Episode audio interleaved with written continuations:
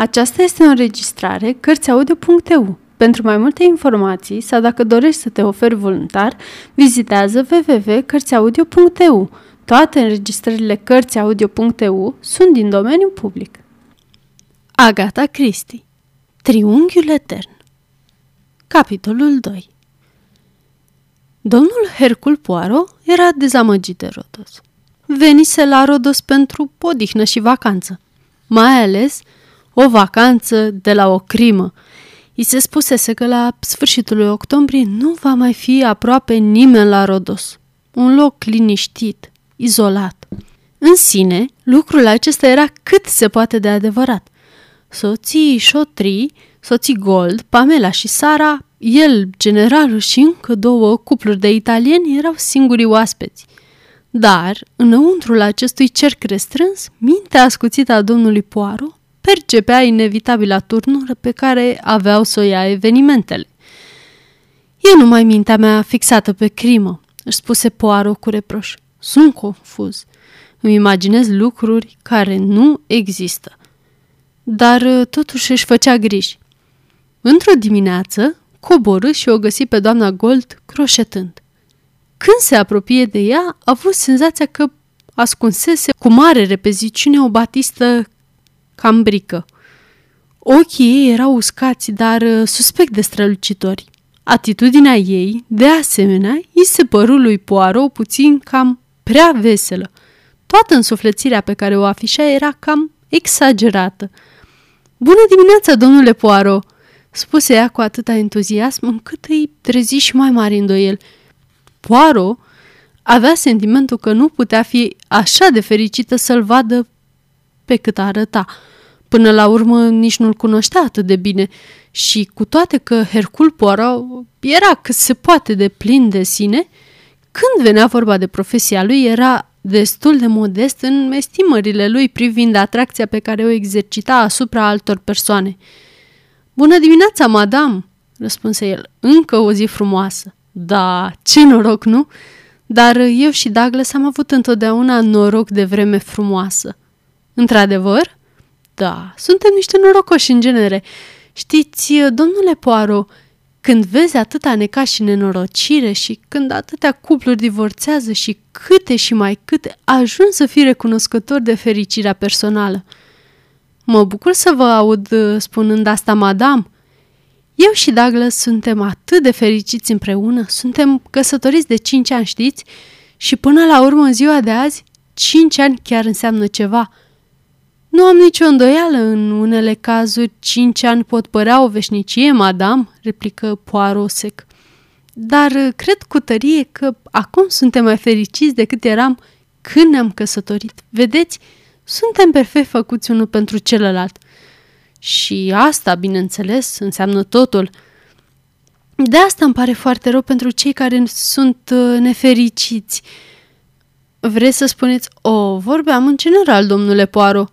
Înțeleg, înțeleg. Doamna Gol luă un fir de mătase, îl ridică la lumină, convință și continuă. Luați-o pe doamna Șotre, de exemplu. Așa, doamna Șotre, nu cred că este o persoană foarte cum se cade. Nu, nu, poate că nu. De fapt, sunt sigură că nu este o persoană cum se cade, dar, într-un fel, se face milă de ea. Poate că, în ciuda banilor și a frumuseței ei, Degetele doamnei Col tremurau și nu mai reușea să bage firul în uh, ac. Nu este genul de femeie de care un bărbat rămâne legat. Este, cred, genul de femeie de care un bărbat se plictisește repede. Nu credeți? Eu, uh, unul, cu siguranță m-aș plictisi de conversațiile cu ea în scurt timp, rosti Poară cu precauție. Da, exact asta vreau să spun. Desigur, are ceva farmec. Doamna goldezită, buzele începură să-i tremure și se uita nesigură la acul de mână. Nici unui observator, mai puțin ager ca Hercul Poirot, nu i-ar fi scăpat tulburarea femeii. Ea continuă să vorbească fără logică. Bărbații sunt ca niște copii, cred orice li se spune. Se apleca asupra lucrului de mână. Colțișorul de batistă reapărut discret. Hercul Poirot se gândi că poate n-a stricat să schimbe subiectul. Astfel spuse, Nu merge să faceți baie în mare în dimineața asta? Și monsieur, soțul dumneavoastră, este pe plajă? Doamna Gold își ridică privirea, clipi, își recăpătă veselia ostentativă și replică Nu, nu dimineața asta. Stabiliserăm să mergem uh, în jurul zidurilor vechiului oraș, dar, într-un fel sau altul, am reușit să nu ne mai găsim. Au plecat fără mine. Acesta au plecat, spunea totul, dar uh, înainte ca Hercul Poirot să poată să comenteze în vreun fel, generalul Barnes a apărut dinspre plaja de jos și se trânti într-un scaun lângă ei. Bună dimineața, doamnă Gold! Bună dimineața, Poirot! Dezertori amândoi în dimineața asta. Lipsesc mulți. Voi doi, soțul dumitoale, doamna Gold și doamna Șotre. Și comandorul Șotre? Întrebă Poirot întreagăt. O, nu, el e acolo jos pe undeva. Domnișoara Pamela a pus mâna pe el. Generalul început să chicotească. Îl găsesc puțin cam dificil. Unul dintre bărbații aceștia tăcuși și duri despre care citești în cărți. Marjorie Gold rosti cu tremurându-se. Omul acela mă sperie puțin, arată, arată atât de întunecat câteodată, ca și cum ar fi capabil de orice. Se scutură din nou. Nu e vorba decât de o indigestie, cred, spuse generalul bine dispus. Dispepsia, se spune, este responsabilă de multe melancolii sentimentale și de crize de furie incontrolabilă. Marjorie Gold îi zâmbi politicos. Și unde vă e soțiorul?" Întrebă generalul. Răspunsul ei veni fără urmă de ezitare pe un ton natural și vesel. Douglas? A, el și doamna Șotrei au plecat în oraș. Din câte știu eu, s-au dus să dea o praită pe la zidurile orașului vechi.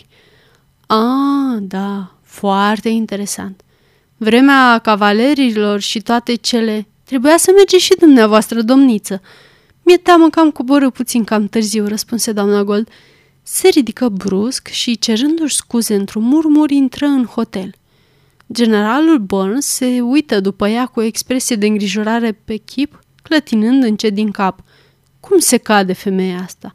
Face cât o duzină de starlete pomădate, ca aceea al cărui nume nu-l voi menționa aici. Ha, bărbată să un fraier, nu știi ce are lângă el. Clătină din nou din cap, apoi se ridică și intră și el în hotel. Sara Blake tocmai venea dinspre plajă și auzi ultima replică a generalului. Făcând o grimasă în spatele generalului care se îndepărta, spuse în timp ce se aruncă într-un scaun. Cum se cade femeia? Cum se cade femeia? Bărbații întotdeauna apreciază femeile șterse, dar când vine vorba de detalii, starletele pomădate și bine dichisite câștigă detașat. Trist, dar asta e. Mademoiselle, spuse Poirot și vocea lui era răstită, nu-mi place nimic din ce se întâmplă aici. Serios? Nici mie. Nu, să fim cinstiți, cred că îmi place totuși ce se întâmplă. Oamenii au partea lor întunecată aceia care savurează imaginea unui accident sau nenorocirile publice sau tot felul de lucruri neplăcute care li se întâmplă prietenilor. Unde e comandantul Șotre? Uh, se întrebă Poaru. Pe plajă, unde e luat la bani mărunți de Pamela. Se distrează și ea dacă vreți. Și n-aș putea spune că asta l-a bine dispus. Când a venit încoace, arăta ca un nor prevestitor de furtună. Ascultați ce vă spun, urmează scandal mare. Poirot murmură. E ceva ce nu înțeleg. Nu e ușor de înțeles, spuse Sara. Dar ce se va întâmpla? Asta e întrebarea. Poirot scutură din cap și mormăi. Așa cum spuneați, mademoiselle, doar viitorul ne provoacă neliniște. Ce frumos fel de a privi lucrurile, spuse Sara și se retrase în hotel. În ușă, aproape se ciocni cu Douglas Gold. Tânărul părea destul de mulțumit de sine, dar în același timp ușor vinovat spuse Bună ziua, domnule Poaro!" și adăugă oarecum stângaci. Am fost iară doamnei uh, Șotre. Zidurile cruciaților. Marjorie nu s-a simțit în stare să meargă. Sprâncenele lui Poaro se ridicară ușor, dar nu reuși să rostească niciun cuvânt, chiar să-și fi dorit, pentru că Valerii Șotre apăru în toată splendoarea, țipând cu vocea ei ascuțită. Douglas, un gin roz. Trebuie neapărat să beau un gin roz." Douglas se duse să-i comande băutura, în timp ce Valentin se cufundă într-un scaun lângă Poirot. Radia în dimineața aceasta. Îl văzu pe soțul ei venind spre ei cu Pamela și le făcu cu mâna. Tony, dragă, ți-a baia? Nu e așa că este o dimineață divină. Comandantul șotre nu răspunse. Urcă scările, trecu pe lângă ea fără să-i vorbească, fără nici măcar să-i arunce o privire și dispăru în bar. Mâinile îi erau încleștate pe lângă corp, iar asemănarea cu o gorilă era și mai accentuată. Gura perfectă, dar oarecum tâmpă, a lui Valentin Șotre rămase deschisă. Rosti un oh, fără expresie. Figura Pamelei Lial exprima un amuzament teribil față de situația prezentă. Încercând să mascheze acest amuzament pe cât îi stătea în putere unui asemenea caracter sincer, se așeză lângă Valentin Șotre și o întrebă Ați avut o dimineață plăcută? În timp ce Valentin se apucă să povestească, a fost pur și simplu splendidă. Noi am... Hercul Poirot se ridică și se îndreptă la rândul lui spre bar. Îl găsi pe tânărul gol așteptând ginul roz roșu la față. Arăta tulburat și furios. Omul acela e o brută, îi spuse lui Poirot. Și dădu din cap în direcția siluetei comandorului Șotre, care tocmai dispărea. Se prea poate, zise Poirot. Da, se prea poate, dar le fam, flor le plac brutele, să nu uitați asta. Nu m-ar surprinde dacă aș afla cât se comportă de urât cu ea, urmăi Douglas. Probabil că îi place și asta. Douglas Gold se uită la el confuz, luă ginul și ieși cu el. Hercul Poirot se așeză pe un scaun la bar și comandă un sirop de casis în timp ce sorbea din el cu înghițituri mici, savurându-l, șotre se întoarse și dădu peste cap, unul după altul, câteva pahare de gin ros. Dintr-o dată, rosti cu voce tare, mai mult pentru lumea din jur decât pentru Paro. Dacă Valentin crede că poate scăpa de mine așa cum a făcut cu toată pleiada de fraieri nenorociți, se înșeală marnic. E a mea și țin să o păstrez. E a mea Niciun alt bărbat nu o va avea decât dacă trece peste cadavrul meu. Aruncă niște bani pe masă, se întoarse pe călcâie și ieși. Sfârșit.